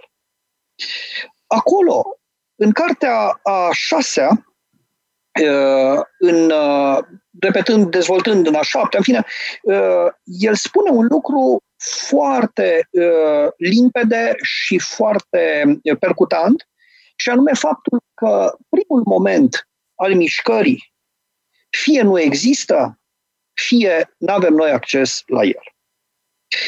Aceasta din cauza faptului că orice mișcare, iar timpul știm că este măsura mișcării și nu poate fi gândită, gândit fără mișcare, orice mișcare este întotdeauna unitatea dintre cineva care mișcă și cineva care este mișcat. Prin urmare, a gândi mișcarea înseamnă a avea acces de la bun început la o dublură. De la bun început la cineva care precede și cineva care este uh, uh, precedent. Adică întotdeauna la un anterior și la un posterior. Gândirea umană se blochează în fața distincției, poate merge până la distincția dintre anterior și posterior. Și niciodată mai departe. Aceasta înseamnă că poate gândi anteriorul numai din perspectiva relației acestuia cu posteriorul. Aceasta ne face pe noi să gândim întotdeauna în concepte asociate cu imagini, spune el, și să ne fie incapabili, să fim incapabili să gândim doar prin imagini, așa cum ne tembelizează televiziunea, oferindu-ne doar imagini și blocându-ne viața conceptuală. Sau suntem incapabili să gândim doar în concepte, fără să le asociem cu imagini. Fiecare dintre noi, acum, dacă spun, iată, fizica lui Aristotel, au în minte o carte, o copertă de culori diferite, ediții diferite uh, sau nimic, dar și nimicul ăla are o culoare. Ceea ce înseamnă că asocierea dintre concepte și imagini este ipostaza omenească a maximei noastre capacități de înțelegere a începutului, adică a raportării acestuia la un posterior. Asta face ca, întorcându-mă acum, zic eu cu bagajul plin, la tradiția de care vorbeam, adică suficient, să spunem că, iată, noi putem într-adevăr să ne gândim propria istorie, dar numai relaționând prima clipă a acestei istorii cu cea posterioară și judecând-o din perspectiva ei. E condiția culturii însăși. Da, pentru că gândirea are nevoie de mișcare. E, deja Platon o spune, în Teetet. Gândirea și o mișcare.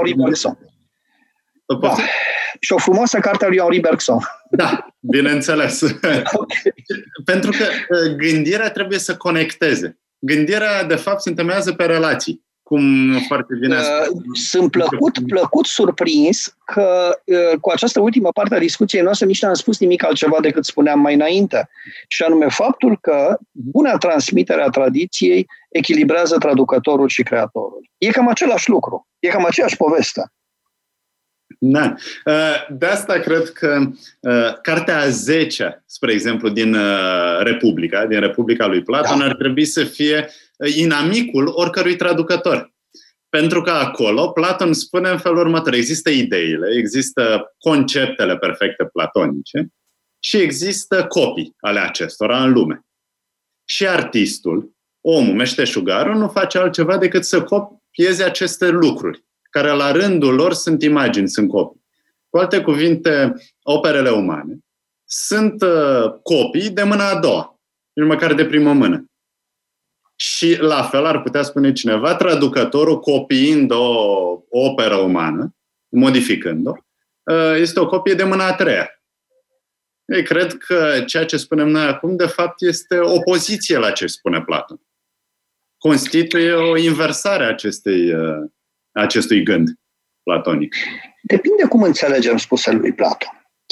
Dacă le înțelegem luând cartea și uh, citind-o așa frumos și în litera ei și uh, cu o veioză alături și uh, sub o plapumă caldă, căscând lung și gândindu-ne la cuvintele lui, lăsându-ne să adoarmă, s-ar putea să cădem în această plasă în care vom spune, ei, n-am eu ce să caut și să repet aceste idei în formele mele, pentru că, în definitiv, ele există ca atare, nu voi face decât copia Dacă încercăm să gândim însă ca problemă ceea ce el ne spune, Uh, ca și concept deschis, vorba lui Noica. Putem să avem și o altă lectură. Dar aia e să face cu creionul în mână, aia atentă, aia punând în analogie cu alți autori, cu contraargumentele care s-au adus, descifrând cumva și forțându-l pe Platon contra scrisului lui. Care e unul menit să ne inducă în eroare, pentru că așa vroia el să scrie. Știm asta de la Andrei Cornea foarte simplu și foarte clar și de mult. Dar, dacă citim altfel textul lui Platon, putem să avem o altă lectură. Ea este următoarea. Să ne gândim la celebrul argument formulat de Platon însuși, reluat și făcut celebru de Aristotel, în care raportul dintre copii și idei este unul care nu poate fi legitimat dacă le considerăm și pe unul și pe celălalt drept niște lucruri independente și autonome. Pentru că întotdeauna trebuie să le raportăm ca să le legitimăm asemănarea la un al treilea și asta conduce la un exercițiu infinit. E așa numitul argument al celui al treilea om și așa mai departe. Dar dacă vom considera că ideea este simpla potență absolută, în limbajul lumii noastre să-i spunem arhetip, simpla potență absolută care e capabilă să genereze instanțe ale ei particulare și care sunt singurele care o manifestă, atunci înseamnă că însuși caracterul inepuizabil al ideii ne face creatori ai instanțelor ei și merită să le reproducem la infinit, pentru că oricâte am produce, ele vor fi la fel de originale dacă contribuie uh, la realizarea acestei idei. Mm. Am impresia că am spus foarte multe cuvinte, că ele se grupează într-un norișor ininteligibil și că trebuie să le... Eu cred în ele. Dar că aș putea să le reformulez mai simplu amintind un roman, uh, mă numesc Roșu al lui Orhan Pamuk, care explică mai clar decât mine și mai de premiu Nobel, așa, uh, această idee. El spune următorul lucru. E povestea miniaturiștilor care copiază în manuscrisele otomane uh, opere ale predecesorilor lor și le ilustrează cu miniaturi. Și ei se întreabă care este cel mai bun miniaturist, care va desena cel mai frumos elefant cu un otoman călare pe el și cu o săbiuță în mână. Uh, răspunsul este unul care va încerca de la el însuși Adică va gândi de capul său, să reținem sintagma că știu unde vreau să ajung, de capul său lucrurile, va fi un miniaturist prost. Dacă el va încerca să oglindească ideile așa cum le-a învățat în cărți, mergând pe reguli clare, reproducându-le, făcând copii ale modelului din minte, pe care l-a desprins din experiența sensibilă văzând ceea ce reproduce, el poate să fie un miniaturist bun, bunicel, și el atunci va picta nu de capul său, ci cu capul său. E bine să pictezi cu capul tău, e bine să gândești cu capul tău, dar, spune Orhan Pamuk, există o etapă și mai înaltă, aceea în care miniaturistul este atât de bun încât nu mai are nevoie de experiența vizuală, ba chiar maestrii miniaturiști otomani își transmit uh, o pană ascuțită a unei păsări cu care cei mai buni miniaturiști se orbesc la un anumit prag al carierei lor, pentru că atunci ei încep să picteze fără să vadă, deoarece reușesc să vadă așa cum vede Allah uh, elefantul cu săpuță. Uh, ăla este miniaturistul cel mai bun acela care reușește să producă instanța însă și a ideii creatoare. Ori ăsta este răspunsul. Așa putem să nu cădem în plasa pe care Platon însuși ne întinde. Dar depinde cum îi citim. Lectura dumneavoastră... Să citim Orhan Pamuk, măcar. Este, uh, impresia mea, intuiția mea este uh, că e foarte neoplatonistă. Este influențată puternic de... A, sigur, sigur, sigur. Când a apărut, da, da, da. Când a apărut uh, Mă numesc Roșu, am încercat o recenzie în care am sugerat această, această idee. Au fost câteva reacții pentru că el uh, pomenește o uh, uh istorie uh, a lui Husrev și Shirin, care de fapt e o poveste uh, erotică persană transmisă uh, și în lumea greacă și care a ajuns și în lumea uh, occidentală mai târziu, din perspectiva unei teorii a cunoașterii foarte neoplatoniciene. Deci ați sesizat perfect acest instrumentar iar numai de dragul, de dragul diversității ascultătorilor noștri și a plăcerii de a-l invoca pe Orhap Habuk, care ne e tuturor foarte drag, m-am gândit la această expresie plastică. Dar dacă ne-am mutat de pe Zoom în sala de curs de la UPB, aș lua Proclus, v-aș arăta cum e cu Autripostaton și asta ar fi teoria. Știm despre ce vorbim, e limpede. Da, da, asta e. Mulțumesc, tușe, ce-ar zice. Iată, cărțile sunt stupefiante.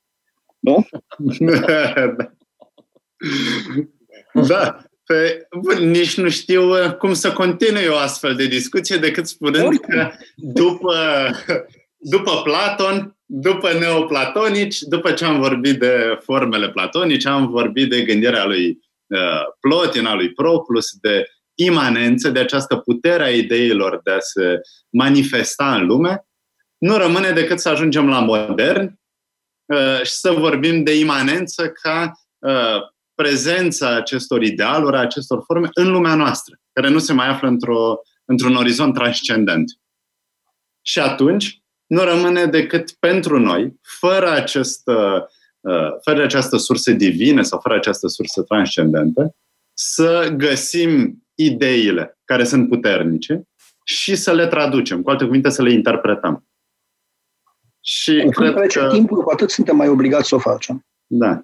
Cred că colecțiile pe care le coordonați, atât la Biblioteca Medievală, despre care am vorbit atât de mult, dar și sursele clasice de la Humanitas, fac același lucru. Și nu putem să uh, nu menționăm faptul că la sursele clasice au apărut volume foarte importante din stoici spre exemplu. Unul, nu? Un volum, dacă nu mă șel. Un volum, dar și Marcus Aurelius, nu? A apărut uh, tot... Uh... Este, este traducerea lui Cristian Bejan din Marcus Aurelius, care e o traducere foarte, foarte frumoasă și uh, uh volumul uh, din uh, Veterum Stoicorum Fragmenta, volumul 2, da, este mă da. da, de, de colegul meu Andrei Man și sper să apară cât de curând. E un, e un volum important și trebuie să facem lucrurile până la capăt, adică bine. Da. Da. Păi, uh, mulțumesc foarte mult pentru această um, emisiune atât de instructivă, uh, instructivă pentru noi, pentru că, uite, am uh, aflat lucruri despre Gerard, dar nu, nu știam de el, mă rog, nu, nu știam de nici de, cum îl cheamă pe neamțul ăla, Nepomuc... Godescal? Din Gode, da, e, de, e foarte greu de reținut numele. Da. Să știi că m-am notat conștiincios. Ați ai notat, da. Lucitoare. Iată. Cum, cum, cum se numește, Răzvan? Godescalc? Godescalc. Este Gottschalk. Gottschalk. Da, e mai simplu așa, Gottschalk, da. uh, bun, și uh, oricum eu cred că am uh, notat uh, idei pentru alte emisiuni Uh, da? Adică sunt teme asupra cărora uh, sper să revenim uh, în emisiunile următoare, de pildă René Girard da? și teoria girardiană a sacrificiului. Nu doar violența, ci violența sacrificială este cea care fondează societățile, dar deci ar fi, cred că, binevenit să vorbim despre această mare figură intelectuală care ne-a părăsit în urmă cu câțiva ani, care era și el uh, membru al Academiei franceze, cum este și uh, Barbara Cassin, despre care am uh, vorbit mai devreme.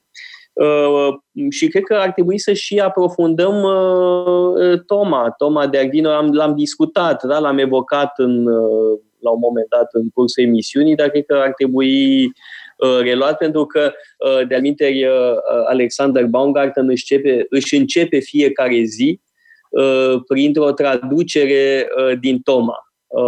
Acum trebuie spus că vorbim aici de mii de pagini da? și în fiecare zi face o traducere sau verifică o traducere Uh, din suma teologică. Da? Sper că n-am revelat un secret prea intim. Dragii mei, e ceva foarte omenesc și foarte simplu, dacă e însoțit de o cană mare de cafea. da, deci înainte de micul dejun, Toma de Arvino, ca să aveți o zi uh, uh, cât mai uh, bună, mai productivă, cred că e cea mai bună uh, soluție. Asta este metoda Baumgarten, da? pentru a începe o zi uh, e cu traducerea din Roma. da. Noi da, avem um, la un curs de dimineață care îi spunem gimnastica filozofică. Gimnastica filozofică de dimineață la ora 8 jumate. Uh, numai că nu e o gimnastică în fiecare zi, e o dată pe săptămână. Asta e și mai bine. Da?